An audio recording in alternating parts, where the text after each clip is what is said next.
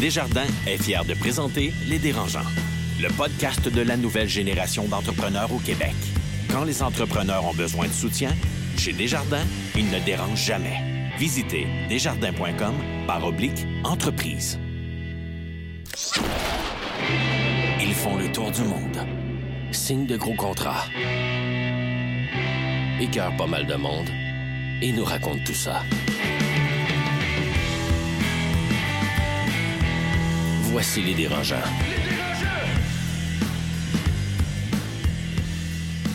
Bonjour à tous et bienvenue au podcast Les Dérangeants, le podcast sur l'entrepreneuriat au Québec. Je me présente Mathieu Charret, journaliste au Journal Les Affaires où je couvre l'entrepreneuriat et où j'anime, ce qu'on va se le dire, pure délice de podcasts que sont Les Dérangeants. Pure délice parce que je suis accompagné des savoureux Étienne Crevier, le succulent PDG de Biogénique. Salut Mathieu. Du très appétissant Alex Mency de Mango Software. Salut Mathieu. Et du non moins délectable et moelleux Carlo Coccaro de Math et Mon Monde. Voilà Mathieu. Bonjour messieurs, en forme? Ça va toi? En grande forme. Ça va. J'espère que vous êtes en forme parce que pour cet avant-dernier épisode de la saison, on a la chance de rencontrer Mohamed Aj des fermes Loufa et de discuter de la santé physique de nos entrepreneurs avec notre débat Kale versus McDo ou encore Hey le gros, mange santé. Mais juste avant de passer à l'entrevue avec Mohamed Aj, on fait un petit tour de table. Messieurs, votre coup de gueule ou coup de cœur de la semaine. Alex. Alors, je vais commencer par mon coup de cœur. Je reviens de vacances tout juste.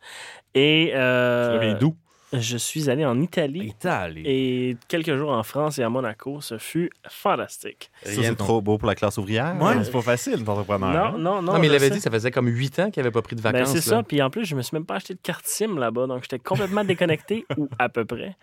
Euh, mais ce fut très reposant. Et là, je suis euh, top shape. T'as l'air top shape. Carlo, toi? Moi, euh, j'ai gagné un tirage Oh! au sort de Revenu Québec. Ah, chanceux! Je sais, je sais, je vais avoir la chance d'héberger un de leurs. euh, J'en héberge un en ce moment. Pour vrai? C'est peut-être le même. C'était PSCVQ? TPS TVQ. All right! Mais sa blague, euh, coup de gueule parce que j'ai pas de temps à perdre avec ça. Coup de cœur parce que les lois sont faites pour être respectées. Puis euh, sachant que moi, je les respecte, je me dis au moins, ça, ça régule la situation de ceux qui ne la respectent pas.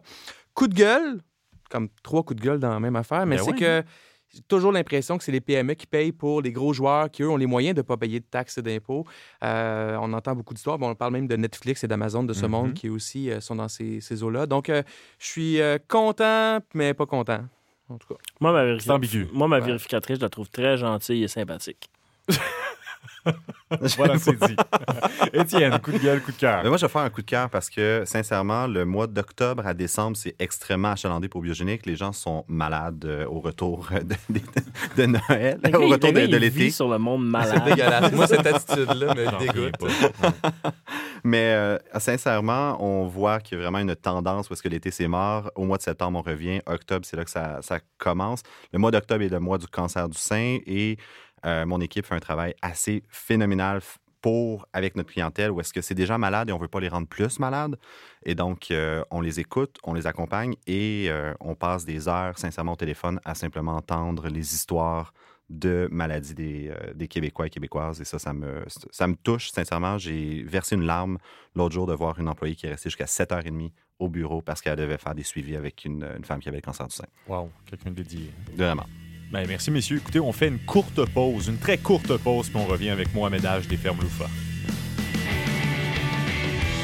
Le podcast de la nouvelle génération d'entrepreneurs au Québec. Les dérangeants.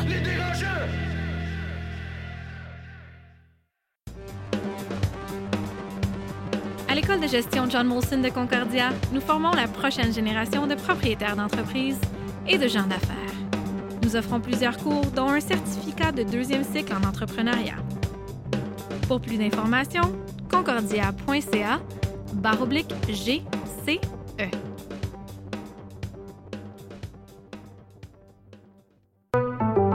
Ici Carlo Coccaro de Mathémomonde et aidersonenfant.com. Je suis venu déranger Luc Ménard, chef de l'exploitation Desjardins Capital Régional, pour parler financement et croissance. Bonjour, Carlo. Bonjour.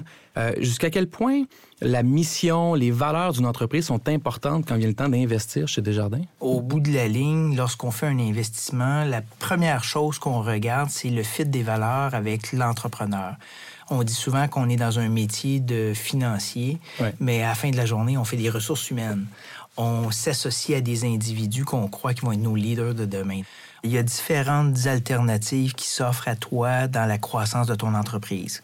On a de la dette subordonnée ou encore du capital action. On s'associe à l'entrepreneur pour l'aider à réaliser ses projets, donc on devient un co-actionnaire avec lui. Super, merci beaucoup, Luc. Ça me fait plaisir.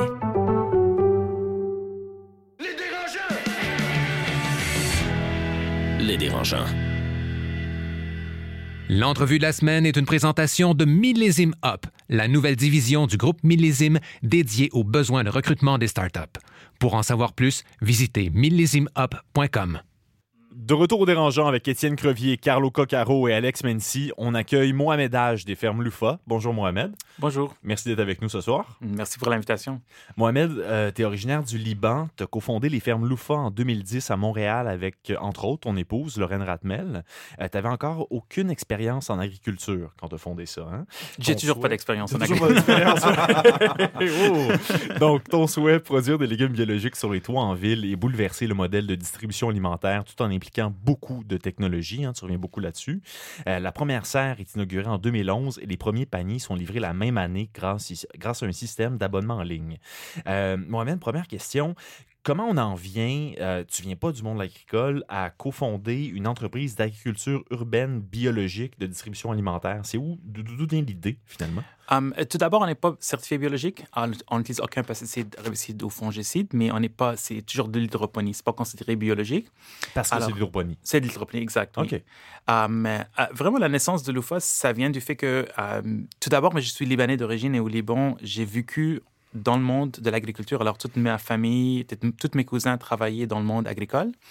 Et j'adore la technologie. Alors, euh, moi, mon objectif, depuis mon arrivée au Canada, c'était d'essayer de trouver des technologies qui pouvaient améliorer la façon, la vie de mes cousins et de, mes cousines.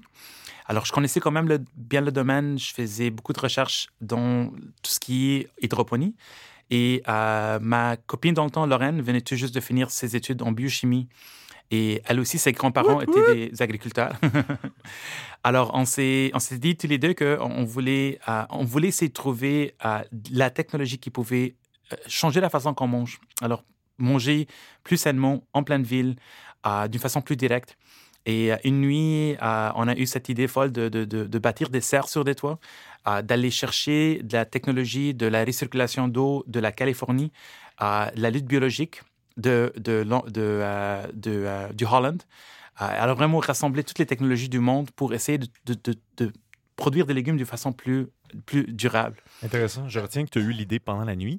Euh, mais euh, est-ce que ça a été difficile en 2010-2011 d'obtenir les premiers appuis pour un projet d'agriculture comme ça, de la ville, par exemple? Ça a dû être assez difficile de les convaincre. là. En fait, la- pas, pas la ville, je dirais que c'était pas difficile. Ils, ont toujours supporté l'idée, sauf qu'il y a quand même beaucoup de procédés à, à suivre avant d'avoir euh, un permis. Alors, euh, euh, ils étaient toujours très ouverts à l'idée, mais il fallait quand même attendre au, au moins deux ans avant d'avoir le, le- le- le go-ahead pour, pour la ans, construction. Oui. C'est un projet qui a pas nécessairement. On n'a pas eu un défi qui est non surmontable, mais on a eu des dizaines et des dizaines d'assez gros défis. Ça, c'est Ah. votre projet euh, proche de l'Acadie, la, la première serre, Exact, c'est ça, oui. Et en, en 2011, on a construit la première serre commerciale qui est sur un toit au monde. Et on a Wow. vraiment tout de suite compris pourquoi c'était la première. Dis-moi, Mohamed, euh, j'entends ton histoire, puis ça me fait beaucoup penser à ce que j'ai vécu avec Biogénique, le sentiment d'imposteur. Euh, ultimement, on se lance, on ne sait pas trop où aller. Qui t'a aidé en premier? Qui a mis le premier dollar, la première bourse? Euh, Qui que tu Puis comment veux trouves ton remercier? premier building? Je vais prendre votre toit, on va faire une serre dessus. Bonne. En fait, pour le financement, on a, on a cogné à toutes les portes. Il n'y a aucune porte qui est ouverte. Alors, c'était vraiment Mais les tu as eu la familles. Fondation Montréal Inc. Oui, la, la Fondation Montréal Inc. était, je dirais, avec la SEDAC, a été les deux euh, organismes qui ont euh, vraiment nous ont supportés dès, dès le début. Les défuntes Ah, CEDEC. Comment? Les défunts CEDEC. Euh, mais c'était quand même un, un investissement assez majeur. On a investi, je pense que 2 millions de dollars alors, pour la première serre. Alors, c'était principalement la famille et les amis qui ont, euh, qui ont pris ce projet-là. Tu peux me présenter ta famille, s'il vous plaît? Ça ne dérange pas? Euh, je dirais la- la- la- là on était très, très chanceux, c'était à, à trouver l'immeuble. euh, parce qu'on a fait quand même, ça nous a pris un an euh, pour trouver, euh, on, a fait on a fait un repère de tous les immeubles de Montréal. 120 immeubles, on les a visités, on a trouvé 10 qui avaient de l'allure. Il y avait deux propriétaires d'immeubles qui étaient prêts à nous rencontrer en personne et il y avait un propriétaire d'immeuble qui était prêt à nous louer leur toit. Parce que les immeubles à Montréal n'ont pas été conçus pour supporter Pas des fers. Oui, aujourd'hui, on a une plateforme de serre qui peut s'installer sur une très, très grande partie des immeubles. Mais au tout début, on, on voulait une- une- un immeuble qui était conçu pour recevoir des étages supplémentaires et on n'en avait pas vraiment beaucoup. Alors, on a finalement euh, fait un deal avec, avec Michel Léonard, un, un entrepreneur à Montréal, qui, qui était assez visionnaire pour comprendre qu'il y a un risque, mais que le risque, ça valait, ça valait la peine. Et quelles sont les retombées pour ce, commer- ce, ce propriétaire-là, les retombées positives, à part le loyer? Est-ce a d'autres retombées positives qui peuvent Oui, absolument. Tout d'abord, l'énergie. Alors, euh, on vient isoler l'immeuble. Alors, en hiver, l'i- l'immeuble va utiliser beaucoup moins d'énergie pour se chauffer. L'été, l'immeuble est plus froid parce qu'on on le refroidit avec la serre sur le toit. C'est aussi une question de visibilité. Si vous rentrez chez nous, ben, il y a, y a un solarium sur le toit qui est ensoleillé, qui est toujours à, à la meilleure température et humidité l'année longue. Alors, ça attire quand même des gens. L'immeuble était presque vacant à notre arrivée et là, il est euh, presque complet. Mais je vais te baver un peu. Euh, tu disais qu'en deux- en 2012, tu as dit que tu espérais que cette année, donc en 2012, l'UFA aurait de 6 à 8 serres dans des villes du Canada et des États-Unis. Maintenant, vous en avez 3. Mhm. pourquoi tu continues à exprimer tes idées de grandeur comme ça puis d'expansion si ça n'a pas fonctionné en 2012? C'est chien. En, en- en fait, non, non, c'est une- Les Étienne, Je pense que même on, on voulait avoir une cinquantaine de serres dans les cinq prochaines années. Alors, euh, on, savait que ça, ça allait être difficile, mais on ne s'attendait pas que ça soit aussi, difficile. Oui. Et aussi, nous, le, le- le parcours, le parcours qui a un peu changé, c'était, on pensait qu'on allait construire une serre à Montréal. Et euh, ensuite, on allait construire une deuxième à Boston, une, à, Toronto. Mais on s'est aperçu que la demande à Montréal était beaucoup, beaucoup plus élevée que ce qu'on s'attendait. Alors, on a décidé de vraiment mettre beaucoup plus d'investissement à Montréal. Alors, aujourd'hui, on a trois serres. On veut construire la quatrième encore à Montréal. Et, et même, à, même à date, notre objectif, c'est de reproduire ce modèle partout dans le monde, mais on veut le faire vraiment quand on est prêt et quand on pense qu'on a une plateforme qui est mature. On ne veut pas commencer à appliquer euh, une technologie ou une méthodologie qui n'est pas, qui est pas raffinée. Alors, euh, on, est, on, on s'approche, mais Vous on n'est pas prêt. on n'est pas encore là. Est-ce que vous faites de l'argent? Um, oui, on a, on a commencé à faire des ventes euh, en 2012, 2011, pardon. Ah, et, euh, Êtes-vous rentable? Euh, on a eu notre première année de rentabilité l'année passée. Alors, ça a pris quand même cinq ans avant d'arriver à la rentabilité. Oh, Félicitations. Et, et l'objectif Oui. de l'UFA, c'est pas nécessairement la rentabilité aujourd'hui, c'est vraiment d'a- d'agrandir l'entreprise, de développer la technologie. C'est un modèle là, que vous voulez exporter. en Absolument, fait. c'est la formule, développer la formule. Mais on, on est vraiment conscient aussi qu'il faut être euh, financièrement indépendant pour démontrer au monde que c'est viable, cette nouvelle façon de manger, cette nouvelle façon de, de- de s'alimenter. Est-ce que le modèle est réplicable à 100% par exemple, dans le sud des États-Unis, avec autant d'avantages, sinon plus, ou la température québécoise, par exemple, n'est pas un frein tant que ça, puis on, a- on- on aurait les mêmes gains ailleurs? Oui, en fait, on, on pense que le modèle est plus réplicable dans les villes froides. Alors, euh, on on se voit pas agrandir à- à- ou, développer ce modèle-là en Floride ou en Californie. Tout d'abord, il y a beaucoup de production lo- locale qui se fait déjà, qui est disponible l'année longue, mais plutôt, à, le- plutôt à Boston, à Toronto, à, à, euh, tous les, les pays européens. Alors, plus c'est froid, mieux c'est.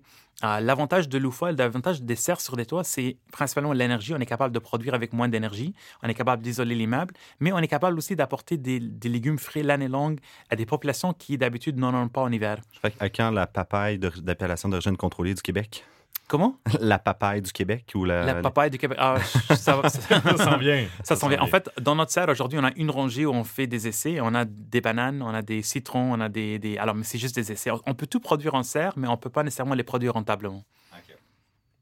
Tu disais en avril, Mohamed, que l'UFA connaissait une progression annuelle de 50% depuis les trois dernières années, puis que tu embauchais pratiquement un employé par semaine. Comment tu fais pour procéder à cette intégration-là?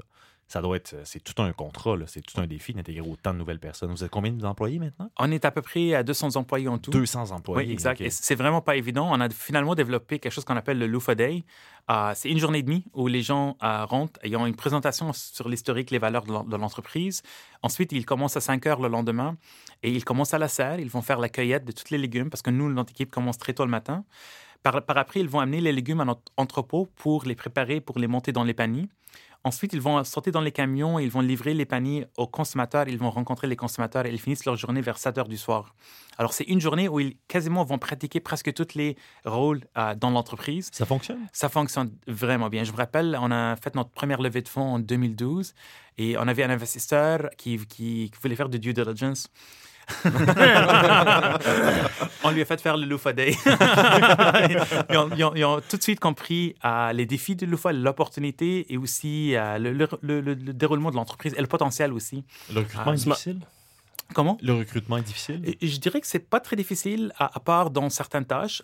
Notre entrepôt, c'est la partie qui est la plus difficile parce qu'on commence à minuit et on termine à 10 heures du matin. Ouais. Alors, c'est une, un shift qui est quand même assez difficile parce que nous, on fait. alors, les, les peuvent commander jusqu'à minuit et nous, on- de minuit à 10 heures du matin, on va cueillir, on va préparer les paniers, on va les livrer. Alors, tout se fait la nuit pour que ça soit le plus frais possible. On a même euh, aujourd'hui euh, 25% de nos ventes, c'est des légumes qu'on, nous, on fait pousser. Mais 75% de nos ventes, c'est des produits qui viennent de d'autres producteurs de la région du Québec. Beaucoup de ces producteurs-là vont travailler aussi la nuit pour apporter leurs, euh, aliments à, à notre marché. Alors, on a une boulangerie qui travaille, on a cinq boulangers qui sont là la nuit complète pour préparer presque 150 variétés de pain. Et on a une boucherie à Mont-Laurier qui va préparer euh, les, les- les coupes de viande à chaque jour, la nuit, pour les apporter chez nous à 9 h du matin. Mais le, transport de tout ça, justement, est-ce que ça- c'est pas contre-productif sur l'impact écologique? En fait, on, on- on a- on regarde la, question de transport énormément. On a aujourd'hui 10 camions à, à diesel qui font la livraison de toutes les paniers, mais on livre pas- aussi plus de 10 000 paniers à chaque semaine. Alors, ce qui, ce qui est le fun chez nous, c'est qu'on livre à des points de, de, de chute. Alors, les livraisons se font en vrac. The last mile, c'est là où il y a le plus d'énergie qui est consommée. Et on le fait aujourd'hui en petite partie avec des autos électriques. Alors, on a 11 autos électriques euh, Ah, cool, qui font la livraison à domicile pour les clients qui le veulent. Mais la plupart de nos clients prennent leur panier à des points de chute. Et là, la, la- la- la formule euh, écologique fonctionne parce qu'on livre en vrac. Alors, euh, dans les écoquartiers, on va déposer 30, 50, 100 bo- boîtes à la fois. Et on a des points de chute un petit peu partout à Montréal, dans, les, dans la plupart des entreprises, euh, les grosses entreprises, les gros immeubles. Alors, c'est facile pour les consommateurs aussi, en sortant de leur travail, de prendre leur panier de légumes, l'amener chez eux. Amazon Fresh, si ça arrive ici. En Comment fait, tu vois ça? Ce qui euh, Amazon Fresh, euh, moi, j'admire beaucoup ce qu'Amazon fait côté logistique, côté technologie. Euh, la différence avec Loufa, c'est vraiment le fait qu'on on a nos propres légumes qui, qui, qui font pousser sur les toits. Et ça, c'est quelque chose qu'on ne peut pas nécessairement se trouver. On peut pas trouver ça chez Costco euh, ou même chez Amazon. Mais c'est quoi la différence pour le consommateur? La, la différence, c'est que si vous prenez un, un- un panier de tomates loufa, ben, ça a été cueilli il y a quelques heures. À- Elle a été cueillie à maturité rouge, sans pesticides, sans herbicides, sans fongicides. Ah, vous connaissez le nom de la personne qui l'a cueilli et le goût est incroyable. Ah, vraiment, les Mais gens là, quand je dois ils dire, goûtent- par contre, ton panier de tomates, là, mettez un petit couvert par-dessus. Parce qu'à chaque fois que je vais chercher mon panier, il y a des tomates partout. là.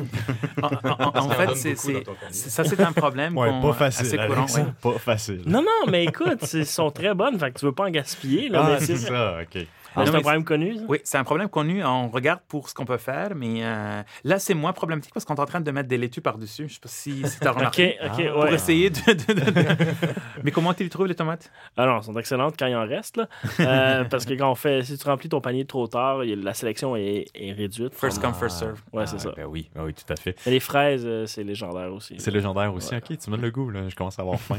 Euh, Mohamed, euh, bon, on parlait déjà de tes plans pour Boston, par exemple, Toronto. Qu'est-ce qui vous manque, là, pour avoir des franchises, par exemple, là-bas ou d'autres euh, euh, loufas, finalement?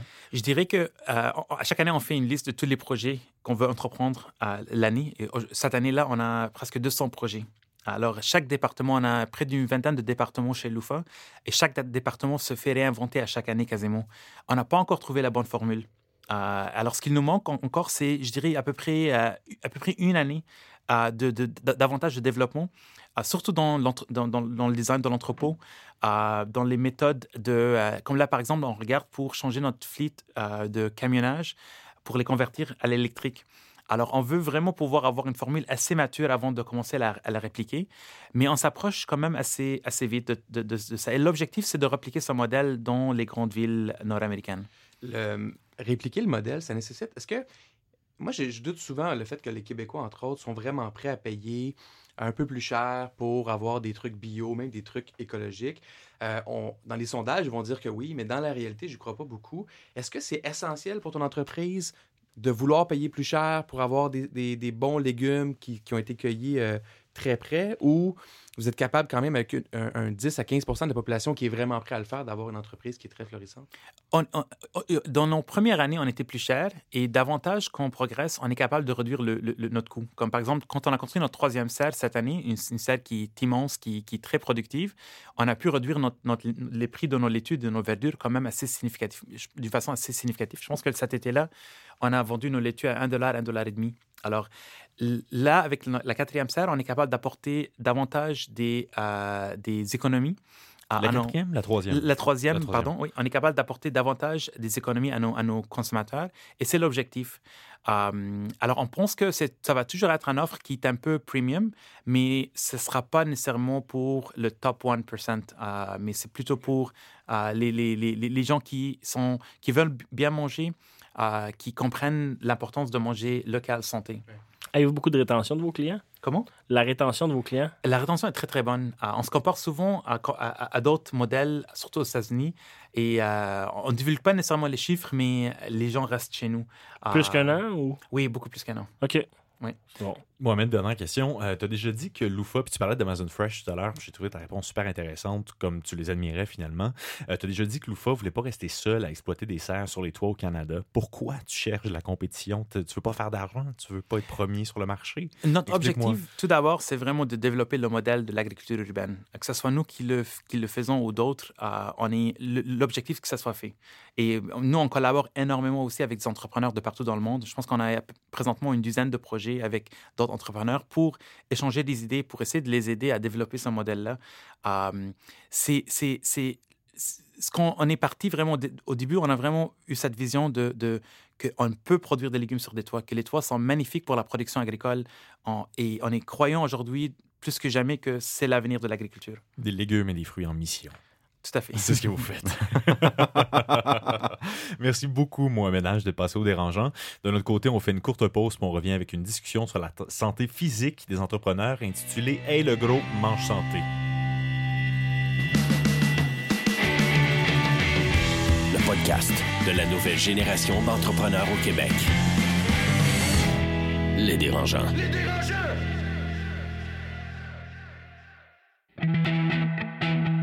Écosystème, une capsule pour les entrepreneurs nouvelle génération, signée Université Concordia.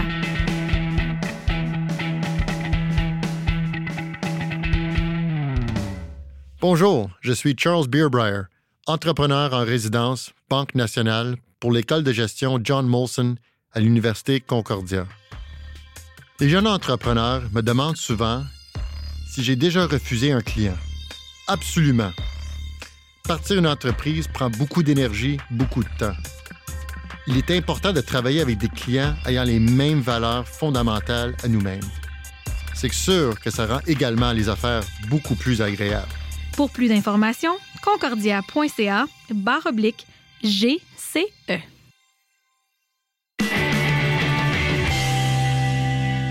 En matière de droit, les entrepreneurs ont de bons et de moins bons réflexes. Voici la question Garling WLG. Cette semaine, nos amis du cabinet d'avocats Garling WLG veulent savoir impôts, taxes de vente, salaire. Connais-tu tes obligations en matière de fiscalité dans ton entreprise? Les gars, qu'est-ce que vous en pensez, Alex? Ben, tu vois, nous autres, quand on a commencé à faire des affaires aux États-Unis, notre grosse question, c'est est-ce qu'il faut facturer TPS, TVQ? On s'est rendu compte qu'en appelant le gouvernement, on a eu trois réponses différentes, mais finalement, on en a eu une bonne.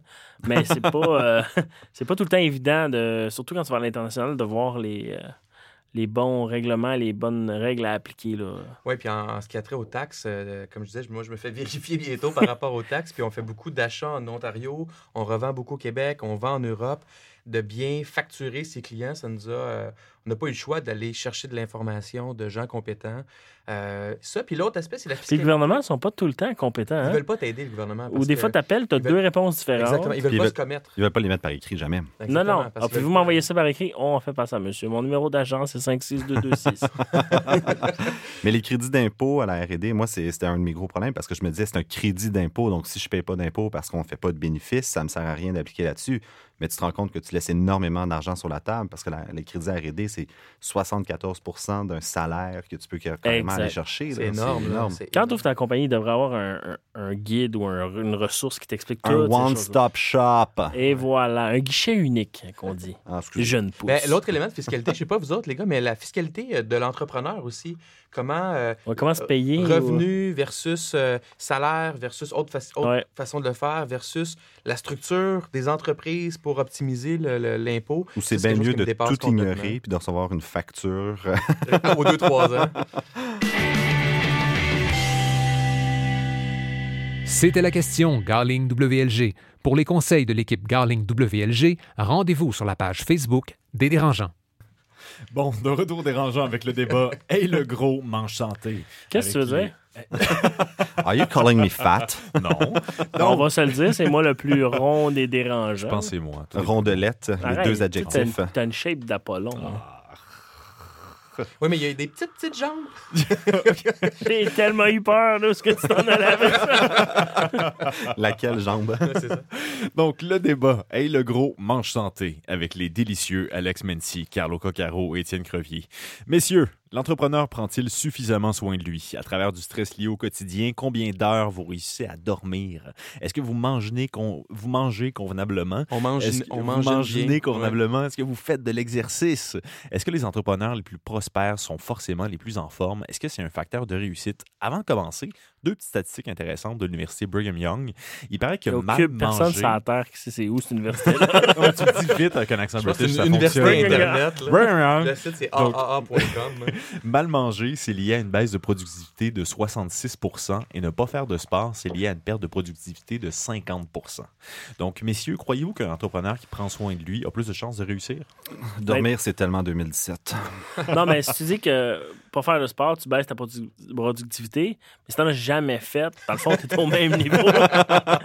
non, mais écoute, Mathieu, moi, je reviens de vacances, puis j'ai perdu. En plus, les gars, vous l'avez même pas remarqué, mais j'ai perdu 15 livres. Non. C'était tellement beau, Alex, que tu illumines la pièce, on ne voit plus rien. écoute, Le problème, c'est quand 15% représente juste comme 1 de ta masse totale. Ça, c'était méchant. Ça, c'était gratuit, méchant. Ça, ça pour dire que moi, j'étais vraiment un fervent de manger mal et pas faire de sport, Mm. mais maintenant, la marche et bien manger fait partie de mon quotidien depuis deux semaines. et euh, je vois des différences. Tu Écoute, vois des différences? Ouais, ouais, ce midi, je- je- normalement, moi, McDo, c'est mon client favori. Euh, je vais là, puis là, ce midi, je En mangeais. fait, t'es leur client. Ouais, je suis leur client. J'ai probablement des actions dans l'entreprise. Mais tu dis que tu fais de la marche, donc tu t'es mis au sport, finalement. Ben, j'ai pas eu vraiment le choix. Je sais pas si t'es déjà allé en Italie, mais on marche en maudit. là.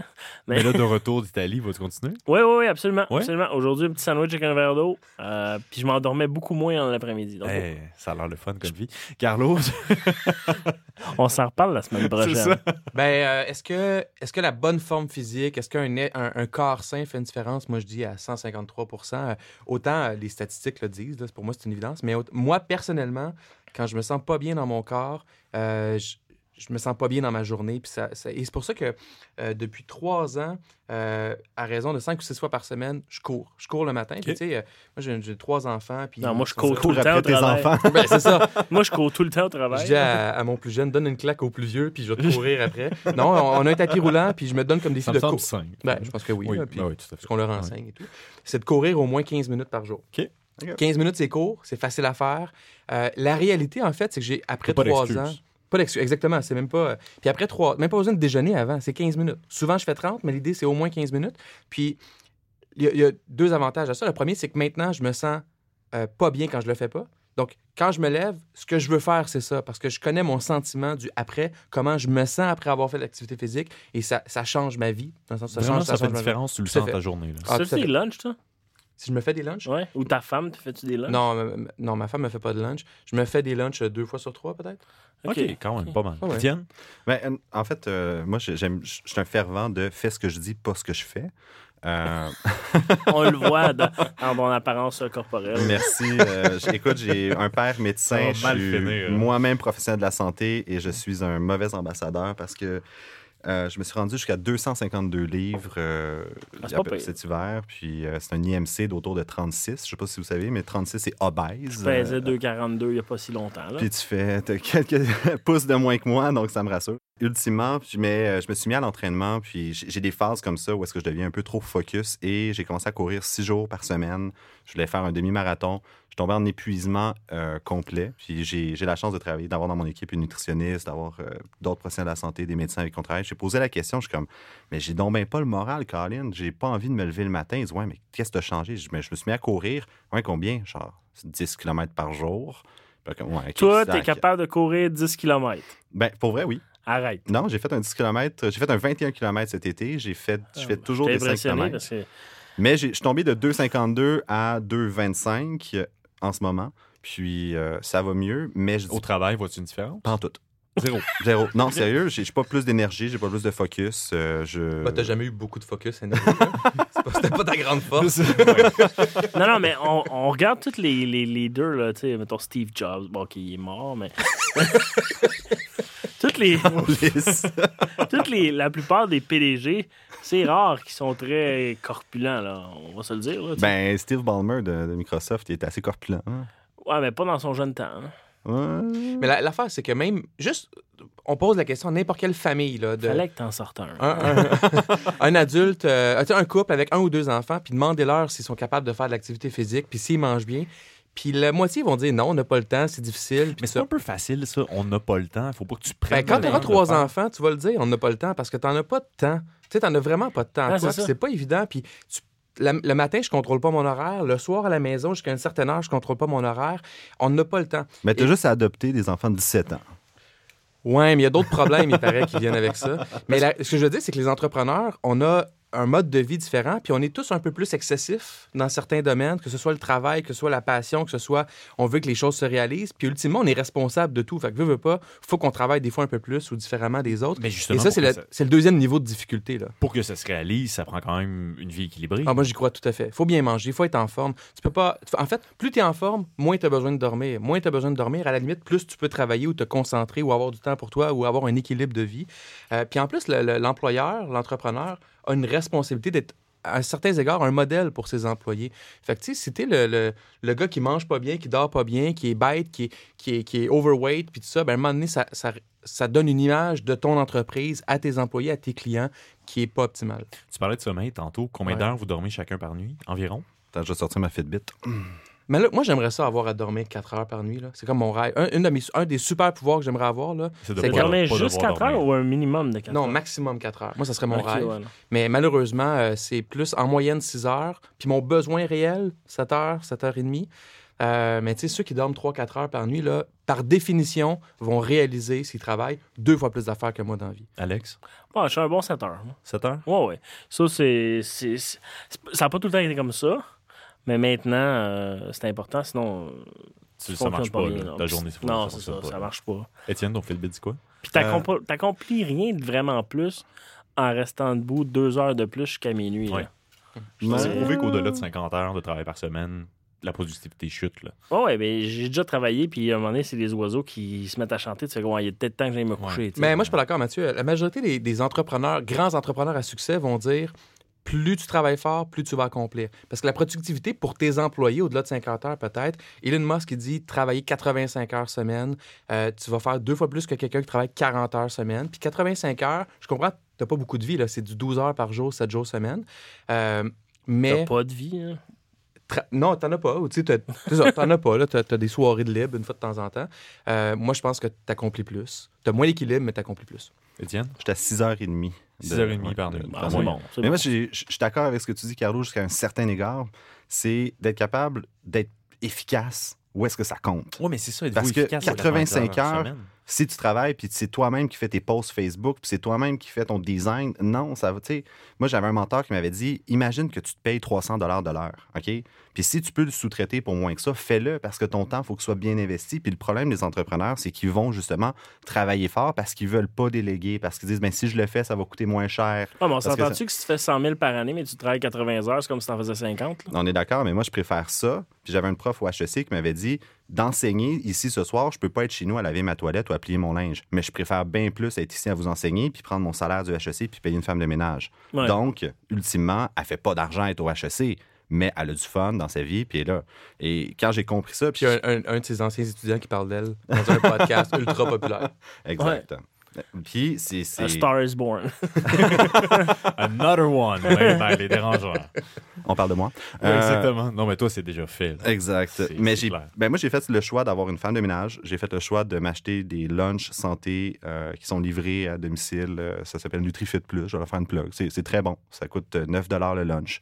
Mais j'ai 200 grammes de protéines. Puis ça, ça a vraiment tout ensemble. Fait que oui, ça me coûte plus cher manger. Ça me coûte plus cher tout. J'ai moins de, de- de- d'argent de lousse. Ben, c'est un excellent Ben, truc, en fait. Là. ben, Alex, je pense as-tu des trucs comme ça. Non, ben, ma blonde est une fan de good food. Euh, moi, je comprends pas trop le concept, mais on va dire que je suis bien d'accord C'est avec quoi? cette idée-là. C'est quoi Dans le fond, tu t'abonnes, tu choisis des repas, tu reçois chez vous. Il y a toutes les portions déjà préparées, tu as juste à assembler. C'est c'est comme un Lego de, de repas, dans le fond. Mais C'est- c'est très bon, soit dit en C'est passant. montréalais. Oui, absolument. Puis Mais bon, tout ça pour dire que si t'es rendu à travailler 80 heures semaine, tu devrais peut-être t'asseoir un samedi puis regarder ton horaire, qu'est-ce que tu fais dans la semaine. Puis il y a peut-être des places où tu peux couper ou réorganiser ou être plus efficace. Tu à un moment donné, je pense que il y a personne qui devrait travailler nécessairement 80 heures. Oui, tu accomplis plus, mais tu si t'en fais 120 aussi, tu vas accomplir plus, mais à quel prix? Ouais, mais je, je travaille 80 heures par semaine, non. Pas 80, peut-être 70, honnêtement, pour éviter d'en travailler 40. Parce que 40 heures, je trouve ça déprimant. Tu sais, une job de 8 à 5, là, ça me tente pas pour le restant de ma vie. Jamais. Je vais être le pire employé.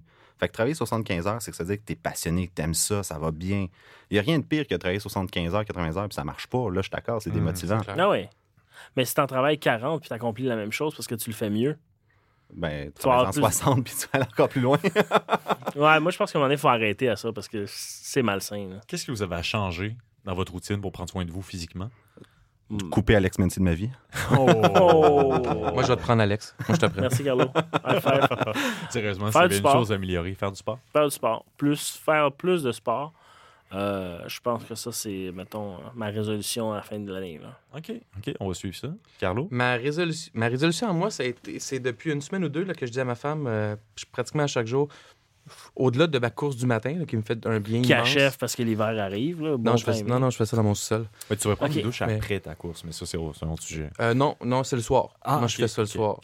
Euh, non, sans blague. euh, euh, non, mais au-delà de ça, c'est d'aller au gym. J'ai besoin de. j'ai- toujours aimé ça. Je suis pas un sportif. euh, tu sais, moi, si, si j'arrête ou- de courir pendant deux semaines, j'ai l'impression d'avoir commencé à fumer pendant trois mois. Tellement, tellement je suis pas un coureur naturel, mais j'aime beaucoup ça. Je suis un, un grand sportif avec peu de talent. Euh, et ça me manque, ça, de, de- de m'investir un peu plus dans un sport ou dans une activité un peu plus concrète. Puis euh, d'avoir. À chaque fois que je cours, à chaque fois que je fais de l'activité physique, je viens avec des nouvelles bonnes idées. Mon, mon cerveau se relâche, puis là, je suis capable de focuser sur des trucs vrai, vraiment ça, importants. ouais. Et, et ça, c'est. je me- À chaque fois que je vis ça, je me dis tout le temps, Carlos, tu devrais aller courir trois fois par jour. Puis c'est comme, why not? Pourquoi je n'irais pas courir 20-30 minutes deux fois par jour ou une fois par jour le midi au bureau? Je suis sûr que ça ferait une différence. Malheureusement, on n'a pas de douche. Là. Ça, Ils vont avoir une odeur dans ton bureau. ouais, c'est ça. Exactement. Non, mais c'est comme les, c'est comme les power naps. Hein. C'est Ouais. prouvé que Ouais. t'arrêter. En fais-tu? quin- Oui, j'en fais. Tu t'arrêtes 15 minutes sur start, t'es, t'es- t'es top shape. Là. Ouais. Et si j'ai un conseil à te donner avant que tu donnes ta réponse, Étienne, c'est euh, les douches froides. L'autre affaire que je, en guillemets, changé ma vie, là, ça fait euh, deux ans T'as que... coupé hydro, puis tu t'as Non, mais je, prends une douche normale, là, puis je finis à l'eau froide pendant une minute, puis maintenant, c'est un besoin. là. Ça fait... C'est comme un, un reset dans ton Ben, corps. Ça réveille, ça ferme les pores de peau. Il y a, y quelque chose de, bon de- pour la de- santé, de c'est vraiment cool avec ça. Le biochimiste dit good job. Ouais, OK, cool. Euh, moi, c'est cuisiner plus. Cuisiner plus. Ouais, je pense que mes casseroles sont encore neuves. Oh, Euh, je les ai jamais déballées, finalement. ça fait combien d'années? Ah, ça va faire 5 ans. ah, ouais, ça peut-être temps. Peut-être temps. Ma blonde cuisine beaucoup. Euh, moi aussi, j'aime ça. J'ai fait beaucoup de cours de, cours de cuisine, puis j'aime ça, mais j'ai pas assez de. Je prends pas assez de temps si on veut. Mais, euh, tu sais, tantôt, tu parlais du 9 à 5, là, mais depuis que tu as un jeune enfant, il y a aussi le 5 à 9 euh, qui existe. là. Oui, tout à fait. Le deuxième shift. Ouais, euh, ouais. Messieurs, c'est déjà tout pour les dérangeants cette semaine. Un très grand merci à Jackie Galland, la technique, à l'idéateur Hugues Chandonnet, au Mouvement des Jardins puis à l'Université Concordia pour leur support. À nos dérangeants, malgré tout, Étienne Crevier, Carlo Coccaro et Alex Mency. On se retrouve dès la semaine prochaine pour le dernier épisode des dérangeants de la première saison, déjà.